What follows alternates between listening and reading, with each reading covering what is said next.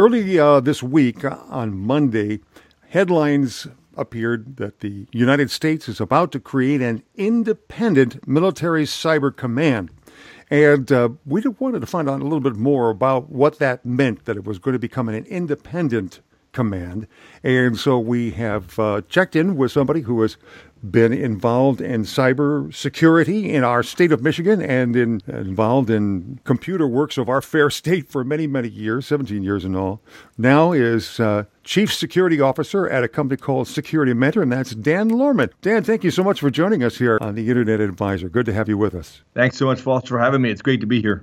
Now, Dan, help parse this a little bit for us, um, because as, as I understand, um, the whole notion of a cyber command, if you will, has been around since two thousand nine under President Obama. Am I right?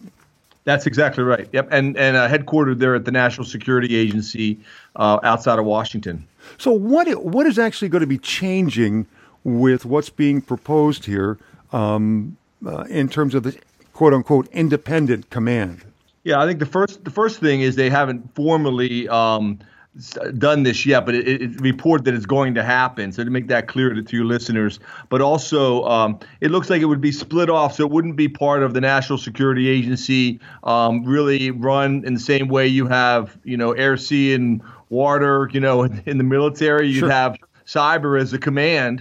Um, mm. and, uh, and it would be a, a, a an independent um, organization, probably physically move as well from Fort Meade.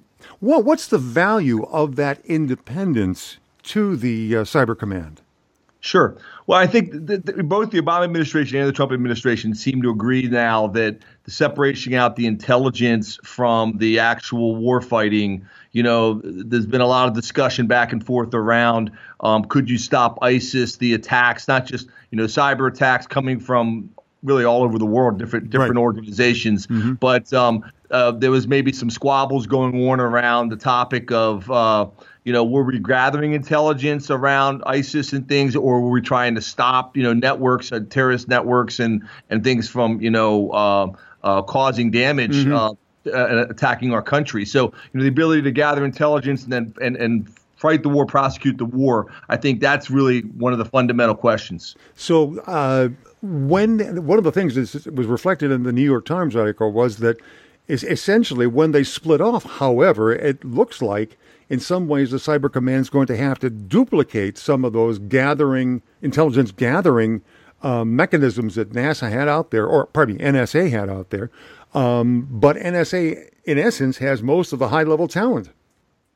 Yeah, I think that's going to be a challenge at first. I'm sure they're going to work together. I mean, it, you know, I, I don't know if you knew this. My, I started my career at the National Security Agency. Oh, it worked very, yeah, actually back in eighty-five. So I was there from eighty-five to ninety-one and actually worked uh, with um, a number of companies in England in the intelligence community uh, in the nineties. And, you know, th- there's a very close relationship. I, I imagine that's going to continue. But clearly, as far as um, command and control and, and lines of authority, roles and responsibilities, they're going to change. And I do think that will be, you know, a lot of articles about that over the last week related to the fact that there would be challenges uh, with talent. How do you actually balance that yeah. out as far as, you know, keeping that? Dan, uh, so since nineteen eighty-five, you've been involved in the cybersecurity. Uh, yeah, we, we didn't call it cyber. We didn't call it cybersecurity back in those days. You know, it was, it was it was information security and gotcha, uh, gotcha. But, but absolutely computer security. And uh, yeah, I, I actually have been going back to eighty-five. Um, uh, been been working on that. Yep. Oh, that's interesting. Now, one of the other things, Dan, that I want, well, Dan Lohrmann, by the way, is our guest here. He is the Chief Security Officer at a company called Security Mentor Incorporated, but was Chief Security for the state of Michigan from uh, two thousand eleven to two thousand fourteen and held many other roles for about seventeen years in our state government. Dan, one of the, the things that I, I wonder about, though, is that I, with this creation of a separate cyber command, the military command, are we going to get a lot of duplication of effort? Because I believe the Air Force, the Army, Marine, and, you know, Navy, everybody's got their own cyber segment going already. I, yeah, I think that's a that's a valid concern. I think, you know, we have to, the devil's going to be in the details. I think that's happening right now, quite frankly. I think, you know, if you talk all the different, um, even the reserves, they all have different aspects of, of cyber. And, uh, you know, it's mm-hmm. it's it's a really good point. I think one of the challenges are, you know, as far as as far as authority, you know, who does what, roles and responsibilities um, have to be broken out. But I, I actually think that uh, this makes a lot of sense, that both sides really um, need to be, be clear about the intelligence gathering role versus the, um, you know, cyber mm-hmm. offensive and defensive capabilities that the military has. And I think the idea here is, you know, in the same way the intelligence community is separate from the, you know, the military, mm-hmm. the D O D, Department of Defense, um, hopefully this will Uh, clarify those roles and responsibilities. But I, you know, I think you raise great questions. I think that's going to have to be worked out as as these as these uh, plans are implemented. Now, maybe one final thing for you, since uh, you're familiar with this area, um, the person who was in charge of uh, the cyber operations as they were uh, together, I, I believe, under that two thousand nine develop, you know, development of a cyber unit, was Admiral Mike Rogers. Am I right? Yep, that's correct. Yep. Okay. Admiral- Still now, is. The person that they're talking about, uh, you know, taking it over, if you will, I think, is uh, Army Lieutenant General William Mayville.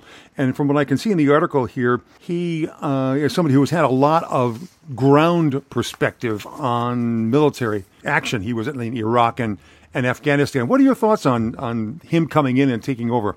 Yeah, I think, you know, again, uh, it, it, emphasize again for the listeners that this has not been formally, it, it, these are, these are, um, you know, I'll say rumors because they're more than that. They're, they're, they're st- very, very likely, um, uh, you know, announcements that are, mm-hmm. that are coming shortly. But I think he would do a great job. I mean, I think um, Admiral Rogers has done a really great job, Mike Rogers. I, I think the reality is that, um, people thinks maybe he had too much power. So I think one of the challenges that's going to be existing is going to be the, um, you know, really the role, the roles and responsibilities, you know, ha- who has what authority and kind of dividing that up. Is it is it all kind of in um, uh, Admiral Rogers' hands or is it in others? And I think, you know, certainly um, I think the the new team can can can certainly uh, William Mayville can do uh, Lieutenant General Mayville can do a really good job. So I, I think he's very competent, yep.